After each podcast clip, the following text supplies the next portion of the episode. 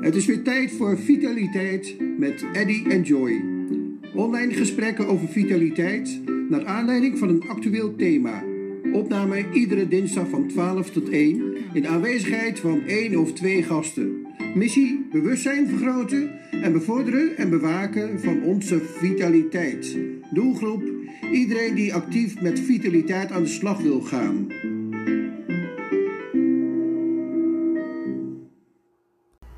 Van harte welkom, van harte welkom bij uh, alweer onze twaalfde podcast. De podcast in het kader van Tijd voor Vitaliteit. En iedere week uh, ga ik uh, met, uh, nou, met onze online dokter Eddy de Jong met, uh, in gesprek met een bijzonder gast. Vandaag is het dinsdag negen februari tweeduizend eenentwintig.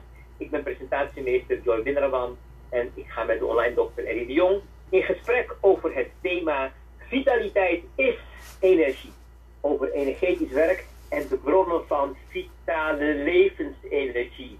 En we hebben daarvoor uitgenodigd niemand minder dan de vrouw achter de stichting Always Rise and Shine, Oesha Biebert.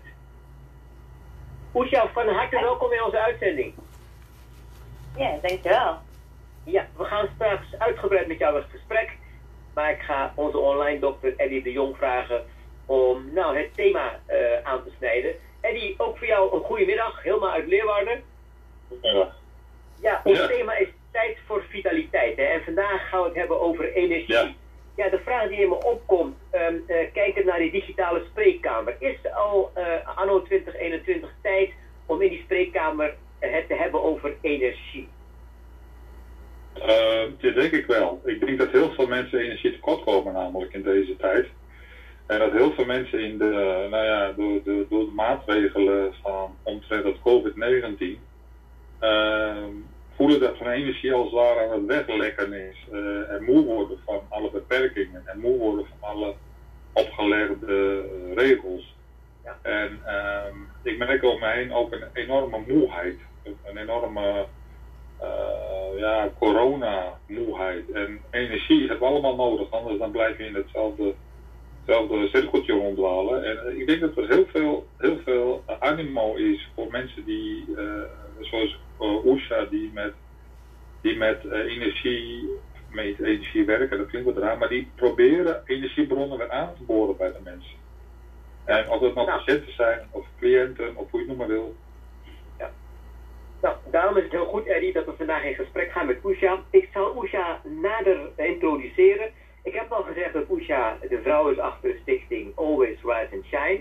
Oesha is verder holistisch vrouwcoach, energiewerker, psychosociaal werker en tarotist. Nou, een heleboel hè. We weten van haar dat ze heel breed is opgeleid en dat ze ook al die technieken en vaardigheden ook heel breed kan inzetten.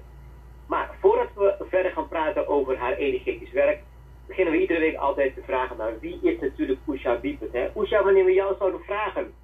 Uh, om, om met de luisteraars, met onze podcastluisteraars te delen wie Oesha Biebert is. Wat vertel je dan onze luisteraars? Uh, dat ik uh, Oesha Biebert ben. Ik ben eenenvijftig jaar. Ik heb een mooie zoon van vijftien jaar bijna. Ik ben van Surinaams-Hindoestaanse afkomst. Ik uh, kom uit een kerngezin van uh, acht kinderen, waarvan ik de zevende op de rij ben. Ik heb Nee, ik had drie broers, waarvan alleen de oudste nog over is. En er zijn er vijf zusters. Uh, mijn moeder had uh, de zorg van ons. En uh, mijn vader, omdat mijn vader vroeg is overleden. Uh, nou ja, ze is ook eigenlijk dus mijn eigen, uh, de grootste voorbeeld van mij. Uh, uh, haar moed en haar kracht hebben mij geïnspireerd en gemaakt tot wie ik ben. Eerlijkheid, respect en rechtvaardigheid uh, vond ze erg belangrijk. En dat zie je ook terug in mijn werk. Ja, ik, heel, uh, mooi. heel mooi, Oesha, ja. dat je, dat je, wanneer ik vraag van wie Oesha is, dat je je systeem van herkomst heel mooi benoemt. Hè? Je hebt het over je gezin en je ouders en de plek die je daarin inneemt. Um, um, hoe is dat zo gekomen? Hoe is dat zo gekomen? Um, bedoel je dan, wat bedoel je precies? Uh, nou ja, ik ben, de, meeste, ja, nou ja, de, de manier waarop ik deze vraag beantwoord wordt heel erg ingestoken door uh, de verwijzing uh, naar de plek die je inneemt. Binnen gezin of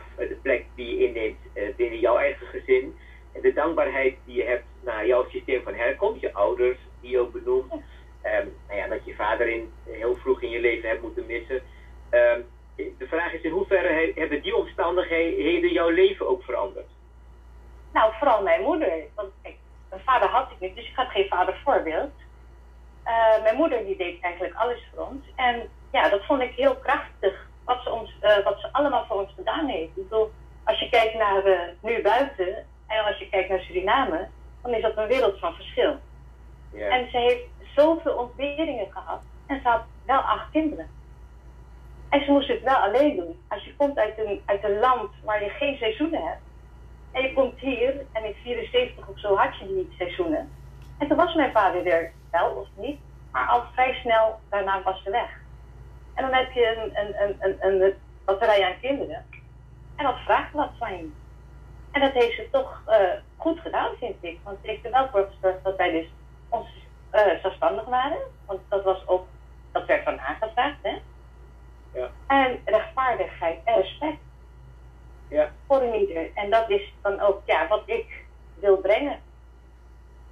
Ja, heel mooi, Oesha, dat je, dat je die rol ook van je moeder ook uh, niet alleen waardeert, maar je probeert je ook voor te stellen, maar je hebt het ook meegemaakt, wat het voor haar was, als moeder van zoveel kinderen, om die overstap te maken naar Nederland en uiteindelijk toch, nou ja, uh, uh, er, er gewoon te zijn als moeder voor haar kinderen. Ik wil even naar Eddy, want uh, het feit dat je het hebt over, de, over je moeder, uh, ik weet ook dat Eddy ook een speciale band heeft gehad met zijn moeder en dat hem zeker zal aanspreken. Eddy, de rol van jouw moeder in jouw leven, wat kun je daarover vertellen? Uh, nou ja, ik denk dat uh, nou ja, mijn moeder was ook, uh, uh, mijn moeder was nu vijfenzeventig geworden, uh, dus ja, die, die heeft ons altijd voorgeleefd hoe het moest en, en mijn moeder was altijd thuis, uh, ze werkte toen niet, in, ja, ik ben van negentien zesenzestig dus, en uh, ze was altijd thuis en uh, ze heeft ons altijd uh, ja, het voorbeeld gegeven. En wat, wat Oesha vertelt over respect, rechtvaardigheid, ja, dat werd mij ook verteld. Het bepaalde je kon niet. Je moest respect hebben voor ouderen. Uh, je kon niet zomaar je, jou tegen iedereen zeggen. Ja, eerlijk delen. Ja, ik herken daar wel veel in. Ik denk dat dat, dat is tot generatie. Uh, ik denk dat Oesha haar moeder iets is anders dan mijn moeder, maar ja, ik heb maar na de oorlog, iets voor de oorlog geboren. Dat zijn mensen die komen uit een heel andere generatie. Hè. Die hebben een andere, ook door hun ouders weer een hele andere opvoeding gehad. En daardoor ja, meer geaard met de werkelijkheid, denk ik, dan, dan waar, waar we nu tegenaan zitten. Die meer, uh, ja, hoe zou ik zeggen, waarden en normen, normen, waarden. Maar het zijn andere mensen. Het zijn, Veel meer, veel meer voor de kinderen, veel meer voor de kinderen daar, maar ook ja, zelfstandigheid. Ik herken dat heel in. Ja, dat is wel iets wat ik... Uh, Mooi. Mooi, Eddy, dat je, dat je die rol van die moeder uh, ook in jouw leven uh, een plek gegeven hebt. Ja. Oesha, als ik nu terug naar jou mag, in hoeverre herken jij jezelf in je moeder? Of andersom, hoe, hoe ver herken jij je moeder in jezelf? Wat ik dus net benoem, ik heb, wat ze ons heeft meegegeven, dat probeer ik ook uit te dragen. En, en dat wens ik eigenlijk ook voor ieder ander. He, dat ze dus die, die, die eerlijk durven te kijken. Het is niet eerlijk te durven kijken naar de buitenwereld, maar eerlijk te kijken naar jezelf. Mm-hmm. Want dat is waar ik voor sta. He. En Rise and Shine is, sta op en ga, ga, ga stralen in jouw eigen werkelijke kern. Ja. En als je dan eerlijk, als je dan eerlijk naar jezelf kijkt, hè, van waar je nu staat en wat je meegenomen vanuit je uh, systeem van herkomst, ja, waar sta je dan nu in, jou, in jouw leven? Waar sta ik in mijn leven? Uh, dicht bij mijzelf. Is van, ik probeer alles vanuit mijzelf te benaderen, in plaats van, wat heb ik geleerd? En hoe hoort het? Dat heb ik eigenlijk naar binnen gehaald en ik heb gekeken, wat past nou bij mij? Wie maakt nou dat ik Oesha ben? En dan zie je ook, dus de kernwaarden die ik net heb genoemd, en dan komt ook zelf, uh, zelfredzaamheid bij, zelfstandigheid komt daarbij. En ja, hoe maak ik contact vanuit mijn binnenste met de ander? Ja. ja. En dat is uiteindelijk ook het thema geworden, hè? Over verbinding maken met jouw kern. Nou, daar gaan we straks nog meer over vertellen. Um, op een gegeven moment heb jij ook ontdekt uh, wat energetisch werk uh, voor jou persoonlijk betekent. Uh, dus wanneer was het moment dat je ontdekte van hé, hey, maar dat dit werk of, of deze opleiding of deze tool, uh, dat, dat, ja, dat is heel erg waardevol om dat niet alleen maar zelf te omarmen, maar ook er anderen mee te helpen. Wat was jouw eerste ervaring met energetisch werk? Uh...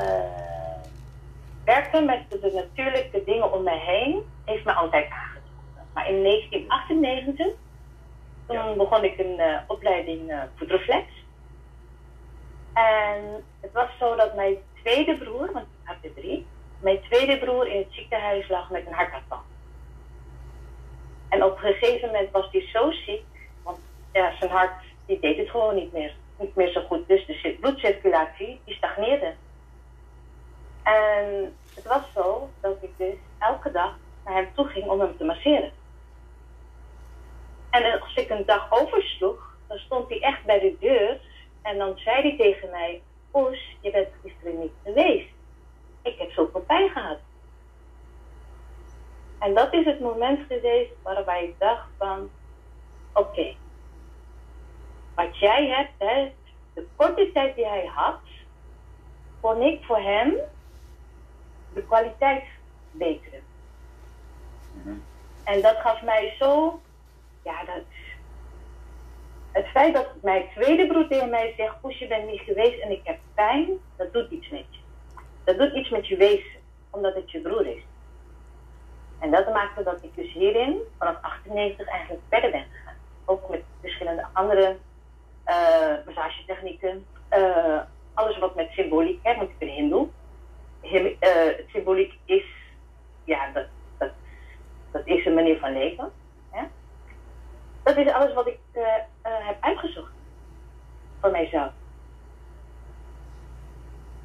Ja, mooi. Dat mooi was dat het je... eerste moment. Ja, en mooi dat je dat eerste moment nog heel goed kan herinneren. En dat begon een beetje in de, in de familie, in de uh, fam, uh, fam, familiesfeer. En dat je dus uh, ook merkte wat het ook deed energetisch Uh, met jouw broer. Hè. Daarna heb je, heb je heel veel opleidingen ook gevolgd. Hè? Want het is daar niet bij gebleven bij die massagebehandeling. Je hebt heel veel opleidingen gevolgd.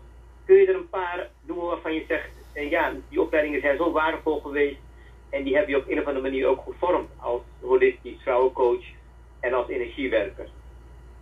Ja, wat ik zei, hè, het, uh, ik ben opgevoed met het hindoeïsme en daar is alles symboliek. En ik ben eigenlijk een brug gaan slaan van wat is wat ik van huis uit heb meegekregen en hoe is het in het Westen. Dus ik heb elke keer geprobeerd mijn eigen opvoeding te combineren of die brug te slaan naar in het Westen.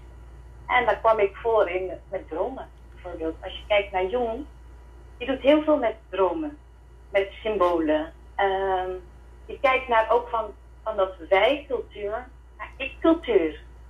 Uh, hoe kan je in een wijkcultuur uh, overleven als jij niet weet wie ik is? Dus dat soort dingen vond ik heel interessant. En Jung is ook geweest naar, naar het oosten, om te kijken hoe het daar is. Nou, dat vond ik heel belangrijk. En dat heb ik dus eigenlijk omgezet in die opleiding tekenen. Hey, want wat als je met op kleine kinderen hebben dus problemen. En, maar ik Kleine kinderen hebben geen vocabulaire nog om, om uit te leggen wat er met hen speelt. En het meest voor de hand liggende is, maak maar een tekening, dan weet ik wat er met je aan de hand is. Ja. Maar als je al die tekeningen op een rij zet, ja. dan heb je een verhaal. Dat brengt mij dus ook weer naar tarot. He, want tarot heb ik ook al toen ik een jaar of twintig was.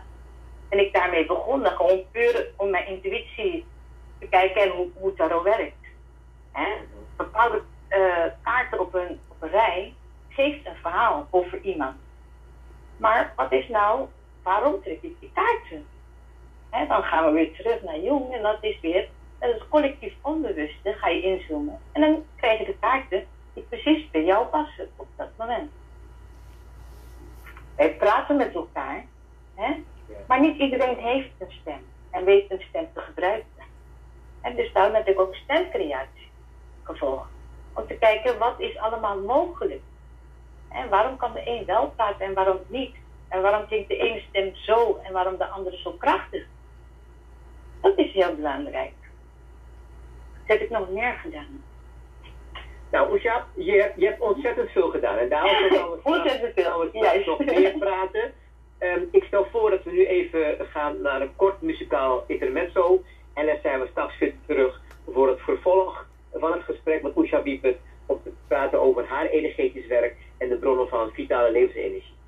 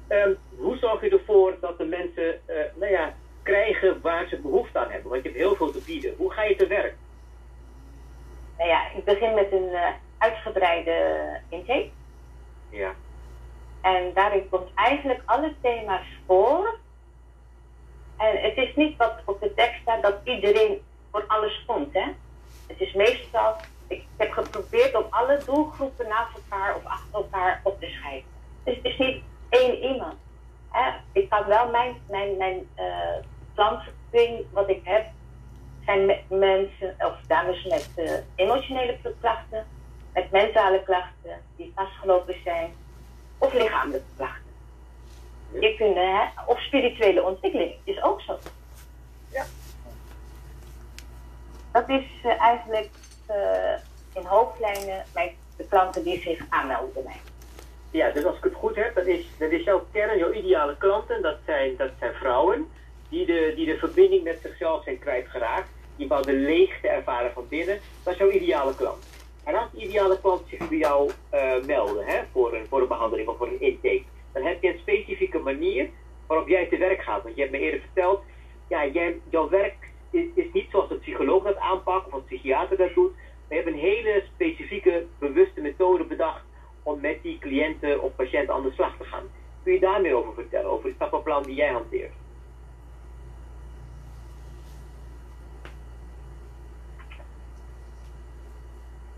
Um, nou ja, ik heb eerst dus uh, de, de, de, de, de intake en daarna ga ik altijd uh, uh, terug in het lijf.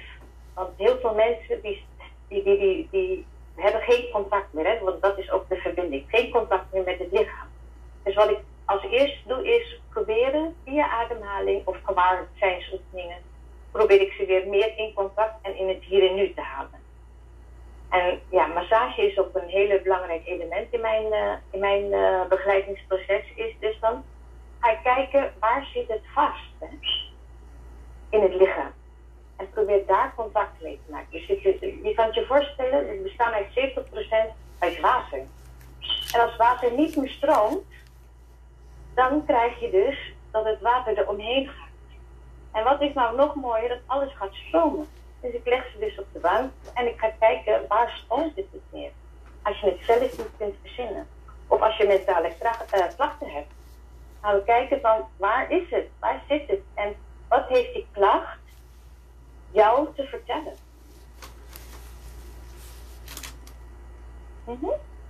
Ja, ik zit heel aandachtig te luisteren. Hè? Dus je, je zegt ook, we staan uit, nou ja, een, een meer dan zeventig, tachtig procent uit water. Dat is jouw aanknopingspunt om te kijken van hoe kan je uh, kijken naar de klacht of de kwaal die iemand heeft of, of die, ja. Als die met uit verbinding zijn. Dan kijk je ook naar de persoon. Hè? Je zegt ook altijd, ik kijk naar jouw systeem van herkomst, de plaats die je inneemt. En daarna, nadat je de mensen uh, nou ja, bij je hebt, ga je ook kijken wat nou de eigenheid van die persoon is en hoe ver die live events het leven van die mensen hebben ja, beïnvloed, gevormd en dan misschien ja. vaak ook in de negatieve zin.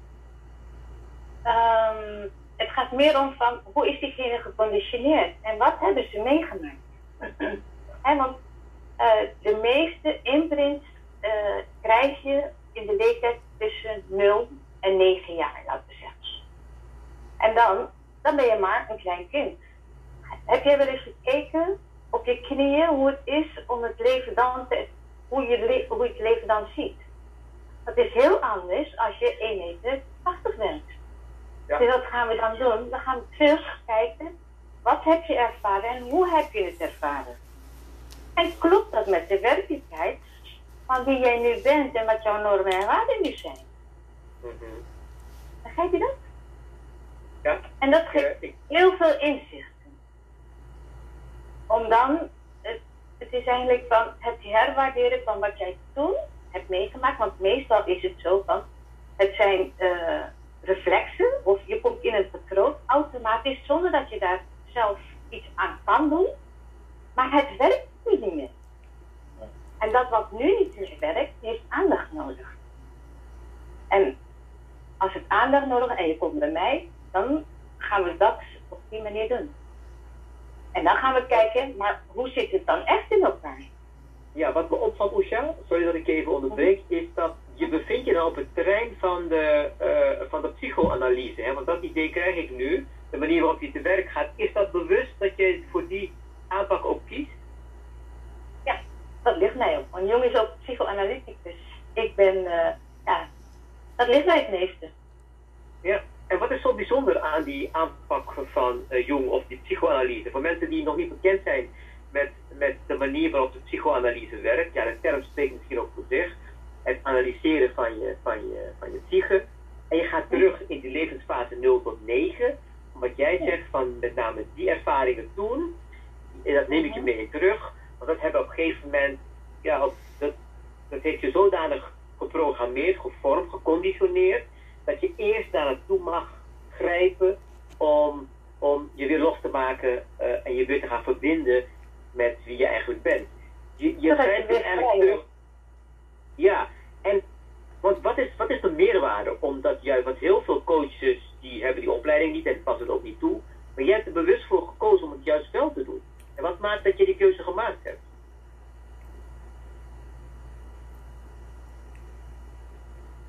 Jeetje.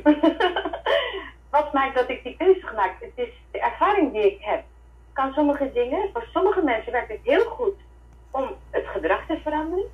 Maar dat ja. werkt niet altijd. Soms heb je meer nodig. En ik, ik vond van kleins af aan al symbolen en het innerlijk leven heel belangrijk. En het innerlijke leven, hè, dus ons, ons lichaam is niet alleen uit zeventig procent water, maar ons lichaam heeft ook bewustzijn. Alle ervaringen die we meemaken zijn opgeslagen en de goede of ten ongoede werkt het voor ons. En als het ja. niet meer voor ons werkt, is het voor ons, hè, en dat is lichaamswerk dus ook, en ook die massages, is het, is het tijd daar, als je bij mij komt, om het te releasen. Hè, om het los te laten, om het te ontkoppelen. Want ja. pas dan ben je weer vrij van geest, vrij van lichaam en in alles wat je doet heb je de vrije keuze, want anders word je steeds in patronen teruggeworpen naar situaties, onbewust hè, dit is geen bewust proces.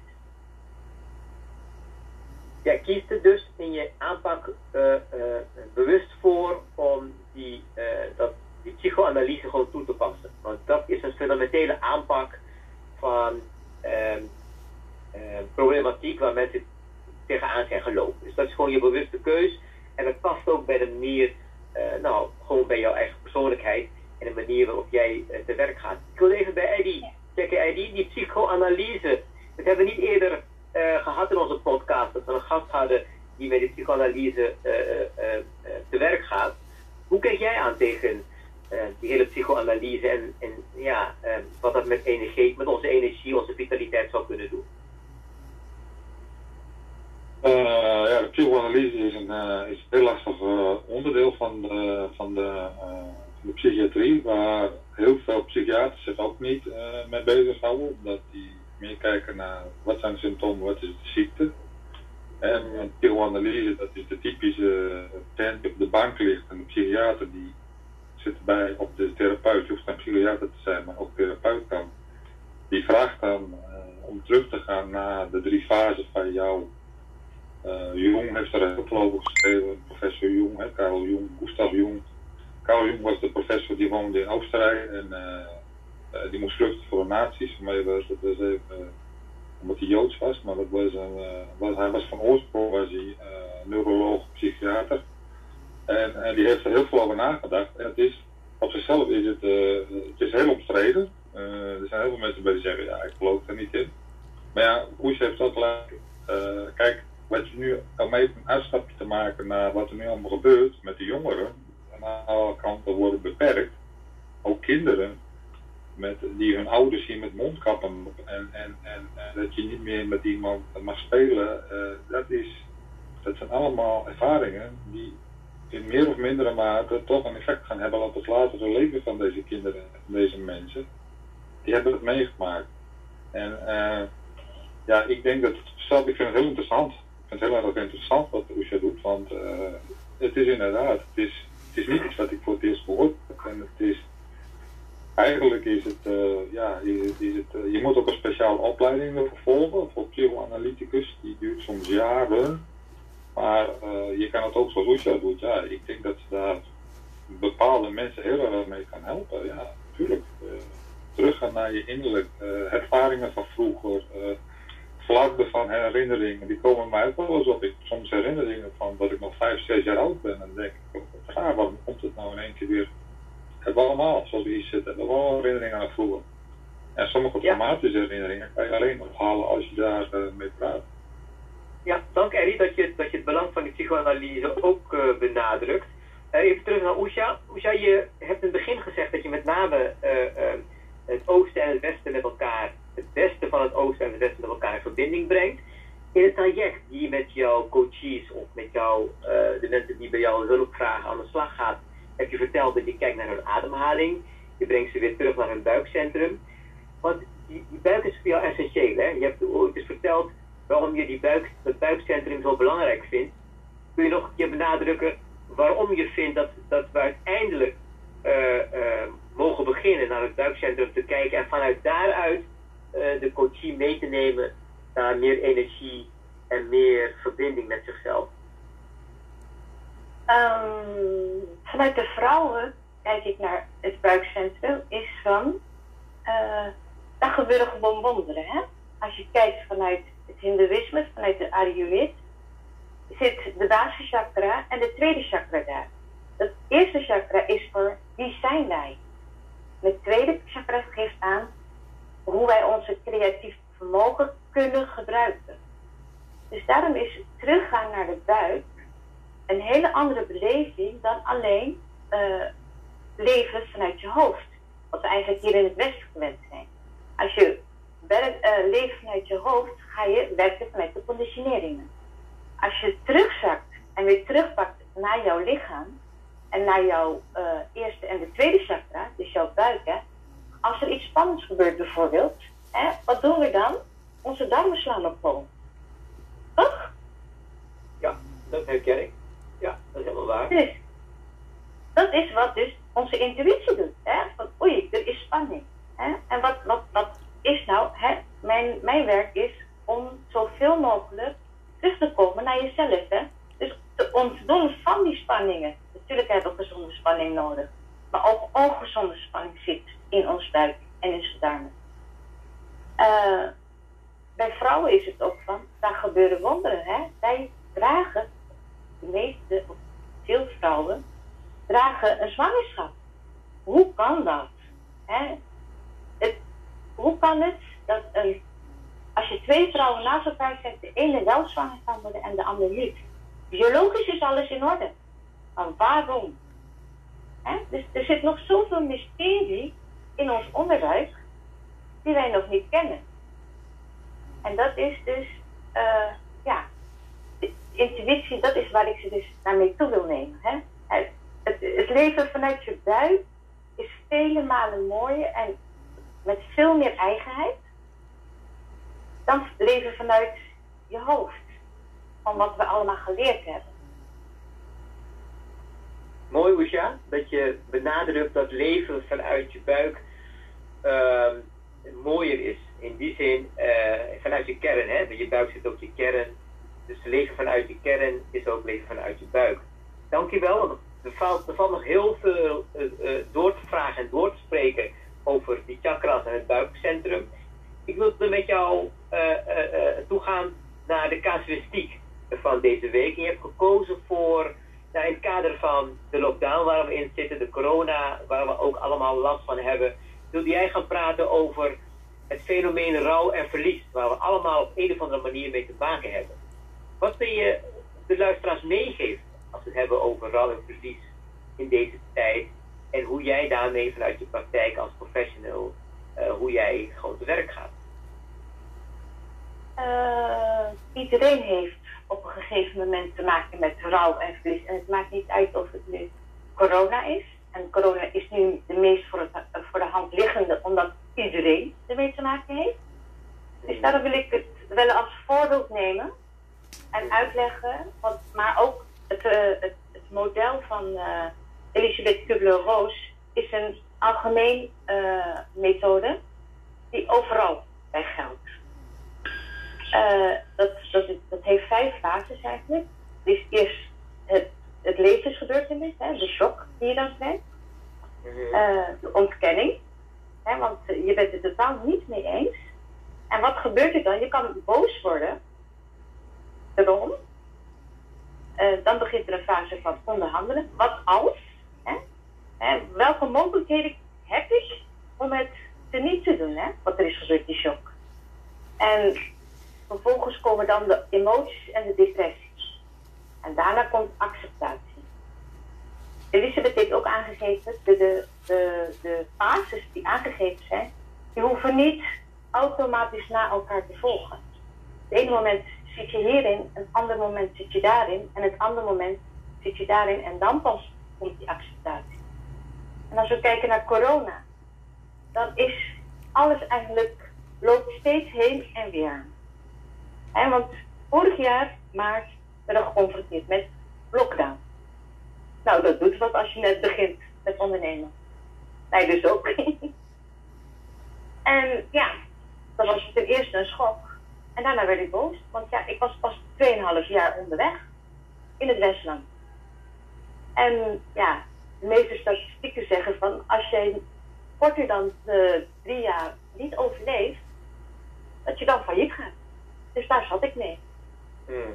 Dus eindelijk werd ik boos, tegelijk. En ik wilde het niet.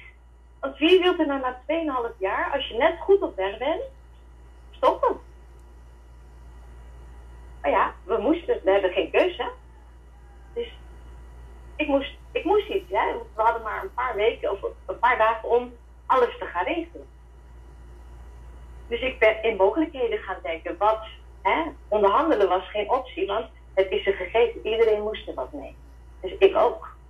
En ik ben toen gaan kijken van, ja, wat kan ik doen? Ja, ik moest, en ja, wat heb ik gedaan? Ja, het was van bovenop op, opgelegd dat ik dus tijdelijk moest gaan stoppen. Want alle contractberoepen, daar werd een halt aan toe aangeroepen. Ja. En daarna komt natuurlijk die boosheid. Ja. En ik ben goed boos geweest. En na die boosheid ben ik verdrietig geweest. Want ja, ja. ik kon mijn passie niet meer leveren. Ja. En na dat verdriet kwam er dus eindelijk acceptatie van, oké, okay, jij bent niet de enige, hè. Tijd voor relativeren. Ik wil eindelijk, hè, in, in, in perspectief zien van, oké, okay, ik ben niet de enige. We moeten het met elkaar dragen. Het is zo. En nadat je het geaccepteerd hebt, hè, dan, en dan komt het van dat je het kan denken in mogelijkheden. En dat heb ik ook gedaan. Want toen ben ik begonnen met online coachen en met tarot. En dat is, en zichtbaarheid. Mijn zichtbaarheid is dus na corona veel meer. Uh, ja, want iedereen moest online. Het was niet meer mond op mond. En kom maar op kantoor. Het was, alles gebeurde online. En ook dat coachen. Dus uiteindelijk heb ik er op een andere manier dingen moeten inzetten. En creatief om moeten gaan, in dit geval met corona. Wat mij ook wel wat heeft gebracht, behalve dat mij iets heeft afgepakt. Ja, ik zit met, ik zit met in, alle, in alle stilte te luisteren naar wat je met ons deelt, hè. Want eh, ik merk ook eh, dat je vanuit je hart praat. En ik merk ook dat wanneer je vanuit je hart praat, ja, dat, dat, dat die, die energie die naar uitstraalt, eh, vraagt om aandachtig te luisteren en het verhaal binnen te laten komen. En je nodigt mij ook uit om ook naar mijn eigen verhaal te kijken. Eh, want we hebben allemaal te maken met corona en we ervaren dat op een hele persoonlijke manier. En het model die je beschrijft, ja, die heeft een aantal fases. Het gaat over ontkenning, doorkunsten, relativeren en het bewustzijn. Maar anders acteren. In hoeverre, hoe ziet anders acteren er voor jou dan uit? Hoe, is, hoe, hoe heb je dat ingevuld? Wat doe je nu anders, op een andere manier, dan eh, voordat we last, allemaal last kregen van corona? Kun je daar iets over vertellen? Ik heb eigenlijk de aandacht verschoven. Eerst was het eerst meer doen, hè? Dus de klanten begeleiden. En nu heb ik eigenlijk gedacht van, oké, okay, ik krijg de tijd en ruimte. Dus ik kan gaan zitten en jammeren en niks doen. Want ik mag geen klanten ontvangen, behalve online. Maar ik zit ook met die boosheid en die depressie wat naar binnen is geslagen. Dus dat heeft ook zijn tijd gehad. En nu ben ik eigenlijk bezig om... Om, om mijn zichtbaarheid nog duidelijker te maken. Hè? Hoe kunnen mensen mij vinden? Want daar is dus, was dus in het verleden minder ruimte voor. Alleen in het begin. En ik, ik besteed die tijd hier ook om veel meer te netwerken. En mijn verhaal te vertellen. En dat soort dingen. Ja.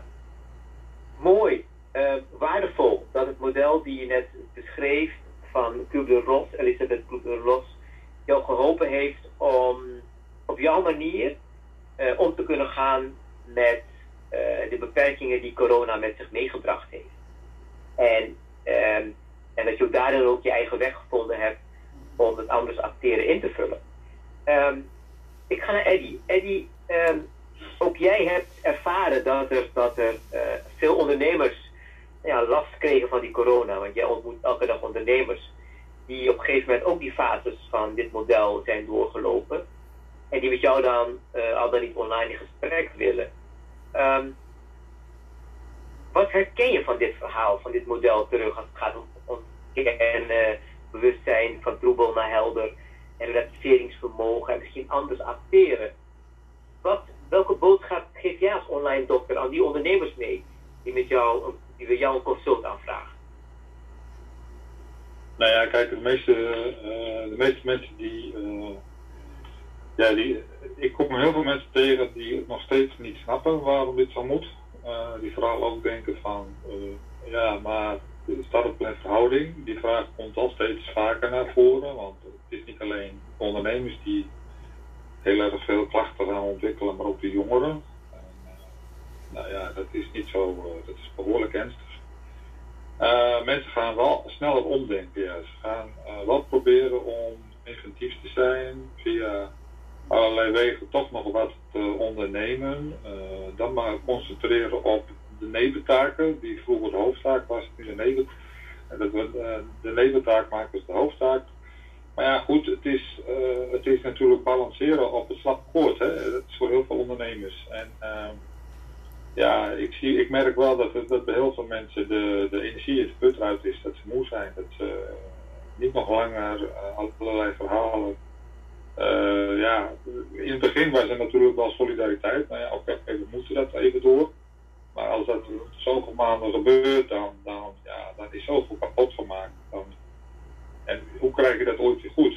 En uh, nou ja, goed, ik, ik, uh, ik heb gisteren met iemand gesproken, die is coach en die coacht ook met allerlei uh, andere mensen. Coachen ze uh, de stress en de burn-out bij ondernemers. Dat zit heel hoog. Dat zit heel hoog. Heel veel mensen zitten dat tegen. Uh, en dan niet alleen burn-out, maar ook tegen depressie aan, zelfmoordgedachten. Uh, dat, is, dat, wordt, dat mogen we niet onderschatten, want er is, er is echt een verschrikkelijke, uh, verschrikkelijke veldslag gaande onder ondernemers, Z Z P'ers, uh, ook onder jongeren. En, en, en ja, ik, ik ben als arts zeer, uh, be, ja, daar ben ik heel erg van bewust dat heel veel mensen uh, tegen hun grens aanlopen en eigenlijk met trauma's komen te zitten die ze niet meer kunnen kwijtraken. Ja. En ik probeer ze erbij te helpen. Ja. Ja. Het is, het is helemaal, uh, het, is, het is uitstekend hè, dat die mensen dan in contact met jou komen. Jij kan, jij kan op jouw manier, vanuit jouw professie, de mensen ook verder helpen. En, en ik denk ook dat, dat Oesha ook met haar praktijk reist in Always Rise and Shine. Ook, op, ook vanuit haar expertise, als het gaat om die vrouw die de verbinding met zichzelf ja. kwijt is. En dat Oesha ook voor die mensen, vanuit haar, brede, uh, haar, haar palet aan brede uh, ja. interventiemogelijkheden, ook uh, een meerwaarde, van meerwaarde kan zijn. Dus dat is goed dat we vandaag ook met haar daarover in gesprek zijn. We gaan nu even weer uh, een kort muzikaal intermezzo uh, inlassen. En dan gaan we naar het laatste stuk van het gesprek dat Eddy uh, en ik hebben met Oesha Biebert. Dus daarvoor uh, zijn we straks bij jullie weer terug.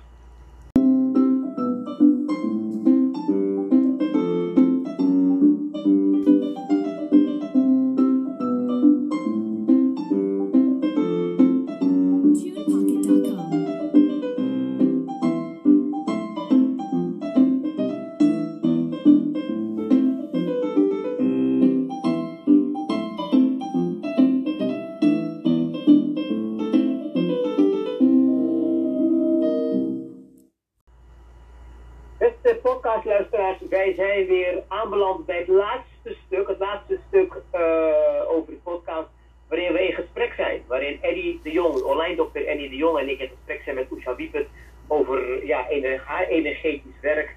En met name ook haar ideale, haar ideale klant. Haar ideale klant is ook de vrouw die de verbinding met haar kern kwijt is. En, uh, en, en die gaf ook aan dat met name in zijn praktijk hij ook merkt dat er met name ook vrouwen zijn eerder de verbinding met zichzelf kwijtraken. En die kun je daar nog um, op toelichten wat daarvan wellicht de oorzaak zou kunnen zijn? Nou ja, kijk, uh, uh, wat, wat Oesha ook al uh, vertelt, is dat zij heeft ook nog een zoon van vijftien. En uh, er zijn heel veel vrouwelijke ondernemers die zijn, naast dat ze ondernemer zijn, of onderneemster natuurlijk, hè, want dat is ook nog moeder, echtgenoot, dochter van, uh, vriendin van. En uh, bij mannen is het meer van, niet dat niet dat, dat verschil, dat, dat, dat we dat dan hoeven te benadrukken, maar mannen zijn vaak ondernemer en daarnaast, dat is hun werk. En vrouwen die zijn meer gericht op het, ja, die willen ook nog een aantal besteden. Nou, moet, dat moet natuurlijk, moeten mannen ook, maar vrouwen vooral als moeder zijn aan hun kinderen. Uh, die komen thuis, de kinderen vragen naar mama. Uh, ik bedoel, dat is nog helemaal zo. Dat deden wij vroeger ook. Waar is mijn moeder? Ik zei, als ik thuis kwam, zei ik altijd, waar is ma? Oh ja, was mijn vader in de kamer, maar dan vroeg ik naar mijn moeder. Uh, ik denk dat iedereen dat hier wel herkent. Um, en, en voor vrouwen is daar, ja, op een gegeven moment dan raakt die onderneming, die raakt op de, dat wordt dan minder, ja, minder succesvol door allerlei problemen. En ja, wat, wat blijft er dan nog over? Hè? Dan raakt ook andere dingen raken in het slop, die raken in het slop, met kinderen, met, met... En ik denk dat vrouwen eerder daar last van hebben dan mannen. Mannen, wij denken meer in termen van, wij kunnen het meer plaatsen in een hokje. En vrouwen denken meer in verbindingen. Dat is misschien wel generalistisch, maar ik merk dat toch wel dat, dat vrouwen daar meer last van hebben.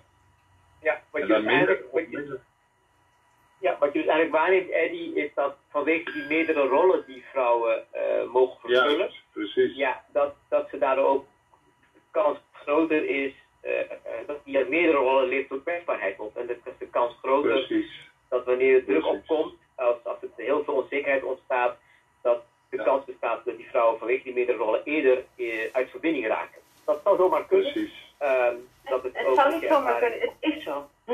Het is zo, oké. Okay. Als je vooral kijkt bij, bij jonge, jonge gezinnen. Ja. Hè? Ja. Die vrouw die heeft ja. zo'n centrale rol, dat die ja. zelf het idee heeft dat ze alles moet kunnen. En wat ja. ik dan denk in mijn praktijk is van, als je weer eens terug gaat naar die buik, hè, want alles wat je doet is een verlengde van jou. En dat kost minder energie dan als je in die rollen stapt. Want dan ja. neem je eigenlijk een rol in, in plaats van dat je die rol bent. En neem de rust, want de vrouwen moeten al die ballen omhoog houden en alle rollen moeten ze kunnen spelen. Hè, spelen. Zolang ze spelen, ja. kost het in. Ja. Als je die rol bent, ja. dan komt het vanuit binnen. En dan weet je ook, en dan voel je ook aan wanneer je die rust nodig hebt. Want zoveel ja. vrouwen die geen rust nemen voor zichzelf. Mm-hmm. En dat is eigenlijk toch belang om die balans te houden. Dat je ja. ook, naast al die rollen die je vervult, ook tijd inplant voor je eigen tijd. En persoonlijk, vind, ja, en persoonlijk vind ik ook dat, dat de vrouwen het niet alleen hoeven te doen. Dat, dat ook wij als mannen, Eddy, eh, dat wij ook als mannen Uh, nou ja, ook, ook onze bijdrage mogen leveren aan, aan uh, een gedeelde verantwoordelijkheid op, op daar waar het gaat om die rollenpatronen, om die samen te mogen doorbreken. Hè. Dus zodanig dat we in harmonie zorgen voor de opvoeding thuis, of ja. in harmonie ook samen onze rol ook gaan ja. vervullen, waardoor, uh, die balans, waardoor ook dat meer in balans komt. Ik vind dat ook dat we ja. veel, heel veel verwachtingen hebben naar, naar de vrouw toe. In al haar rollen die ze, zowel in privé als die als professional, aanneemt. Maar goed, dat is een thema op zich. Dat is misschien voor een andere keer. Uh, laten we dat voor een andere keer bewaren, Eddy. Dus uh, dat komt op ons voorraadlijstje. Ik wilde terug naar de dame achter Always Rise and Shine. Uh, Oesha, we zijn het laatste stuk beland. Kijkend naar twintig eenentwintig. Hè. We hebben de corona waar we nu volledig allemaal in zitten. Je hebt ongetwijfeld in het kader van anders acteren, heb je ook misschien hernieuwde doelen uh, uh, uh, gesteld, die zelf uh, gesteld. Wanneer is twintig eenentwintig toch voor jou geslaagd? Kun je ons daarin meenemen? Het doel blijft altijd hetzelfde. Is, ik, ik, ik, ik hoop dat veel meer vrouwen de weg naar Always Rise and Shine, hè, kunnen vinden om de kwaliteit van hun leven nog meer op de eerste plaats te zetten. Want als zij zelf die kwaliteit zichzelf gunnen, gunnen ze dus ook tegelijkertijd de rest van hun leven en hun omgeving diezelfde kwaliteit. Dus dat is als, als Rise and Shine en zichtbaarheid. Hè? Dus ze moeten me wel kunnen vinden. Ja, je hebt altijd heel mooi gezegd. Dat is als van, mij Rise and Shine uh, slaat. Mm-hmm. Ja. Uh, nou ja, je hebt ook heel mooi gezegd van ik doe niet zoveel uh, misschien aan werving of, of uh, grote campagnes met zichtbaarheid. Uh, ik bekijk het andere tijd is mij, ik, ik hoop dat mensen mij kunnen vinden. En, en wanneer, wanneer de tijd rijp is en onze paden elkaar kruisen, was het beste moment om met Always en Always Rise and Shine in contact te gaan. Dat is zoals je het uh, ook ervaart, hè? Ja, ik, de, de, ik, ik geloof nog altijd, hè, toevalligheden bestaan niet. Hè, de energie, hè, die, ik straal een soort energie uit en iemand anders en jij straalt een energie. En als die elkaar ontmoet, dan hebben wij een gesprek. En zo is het ook, zo zie ik het ook met mijn, met mijn werkzaamheden. Hè? De vrouw die, die zoekende is en op mijn energie resoneert, want dat is de wet van resonantie, die ontmoeten elkaar. Helemaal met je eens. Uh, we gaan toen naar de laatste twee punten. Ja, ik vind het ook jammer. Ik zie ook Eddy ook knikken dat het jammer is. Maar zo gaat dat, hè? Praten over energie. Ja, dat, dat, als je het erover hebt, dan kom je in een soort flow terecht. En hebben we vandaag ook ervaren dat praten met Oesha ons in een bepaalde flow brengt. Uh, maar we zijn ook gebonden aan de tijd. Dus nog twee, de twee laatste items. Oesha, we vragen iedere week aan onze gast een praktische tips voor onze podcastluisteraars. Welke tip geef je onze luisteraars deze week mee? Nou ja, ik ben op zoek naar verbinding. En ik wil verbinding in het leven brengen van iedereen die op zoek is naar verbinding. Hoe zoek je? Uh, voor mij is het één tip.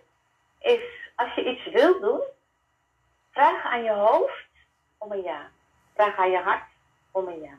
Vraag aan je bekken om een ja. Als je drie keer een ja hebt gegeven, dan weet je dat je iets moet doen. Als je twee keer een ja hebt gegeven, vraag dan aan, aan, aan dat deel van jouw lijf waarom. En ja, dat is het. En hoe, kom je, hoe voel je je bekken nou? Als je gaat zitten, dan zit je en je voelt je bekken. Dus als je drie keer een ja van je lijf hebt gekregen, dan weet je dat je goed zit. En dan weet je dankjewel. Dat je de juiste keuzes hebt gemaakt. Ja, dankjewel. Jij, jij reikt ons uh, en onze luisteraars een, een, een soort systeem aan om drie keer te checken uh, voordat je uh, nou ja, ergens instapt of een besluit neemt. Dankjewel voor de drie keer uh, ja. We kijken als laatste punt naar de actualiteit. Want we hebben nog steeds, uh, zijn we met elkaar in gesprek over vitaliteit en energie. Um, ik check even bij Eddy of er uh, de komende week iets te melden is. Als het gaat over actualiteit, events, ontwikkeling op het terrein van vitaliteit. Eddy, nog iets te melden? Nee, ik zou zeggen van, uh, ja, onderneem gewoon zoveel mogelijk zelfstandig. En uh, probeer anderen ook uh, positief uh, te stimuleren om vitaal te blijven. Oké, okay, dankjewel. Ja, dankjewel voor die tip. Uh, nog even kijkend naar de vitaliteitsagenda heb ik gezien dat er op de elfde februari, dat aanstaande donderdag, als ik het goed heb, is er een wereldziekendag. Het gaat over de, dit thema voor het jaar is de vertrouwensrelatie tussen patiënt en zorgverlener. En volgens mij had Oesha daar nog iets over op, oh, dat, iets daarover op aan te merken, daarover op te werken moet ik zeggen. Oesha, wat wil je nog kwijt over de relatie tussen, de, de vertrouwensrelatie tussen patiënt en zorgverlener? Um, dat het uitgangspunt, uh, ja, eigenlijk jij bent oké okay en ik ben oké, okay, moet zijn. Ja. He, als je van daaruit uitgaat, dan heb je oor. He, dan, kan je, dan hoor je niet, maar je luistert. He. En je ziet, als iemand zich gezien voelt, dan durft hij ook te vertellen wat er op zijn ziel is. He, dus ik vind dat als je dat in acht neemt, dat je dan een basis hebt om een vertrouwensrelatie op te bouwen. Van cliënt en zorgverlener. Dankjewel Oesha voor die toevoeging. Ik ben het helemaal met je eens. En we gaan je bedanken. We gaan je bedanken voor de tijd die je no- uh, ge- uh, genomen hebt om ons mee te nemen in uh, nou ja, jouw expertise en de manier waarop je vanuit jouw praktijk Always Rise and Shine de verhouding in verbinding brengt. Dankjewel, ook namens Eddy de Jong. En wij ja. danken samen Hans de Groot Dank. voor het maken van deze podcast. En voor wie dat prettig vindt om ons werk te ondersteunen, die mag dan een vrijwillige financiële bijdrage doen. Een donatie um, uh, naar N L veertig Rabo nul drie zeven drie zes twee zeven negen een twee onder vermelding van tijd. En dat mag dan aan de heer A. de Groot, dat is de maker van deze podcast. Dank voor het luisteren. Volgende week zijn Eddy en ik er weer. En dan gaan we in gesprek met een ander gast. Graag.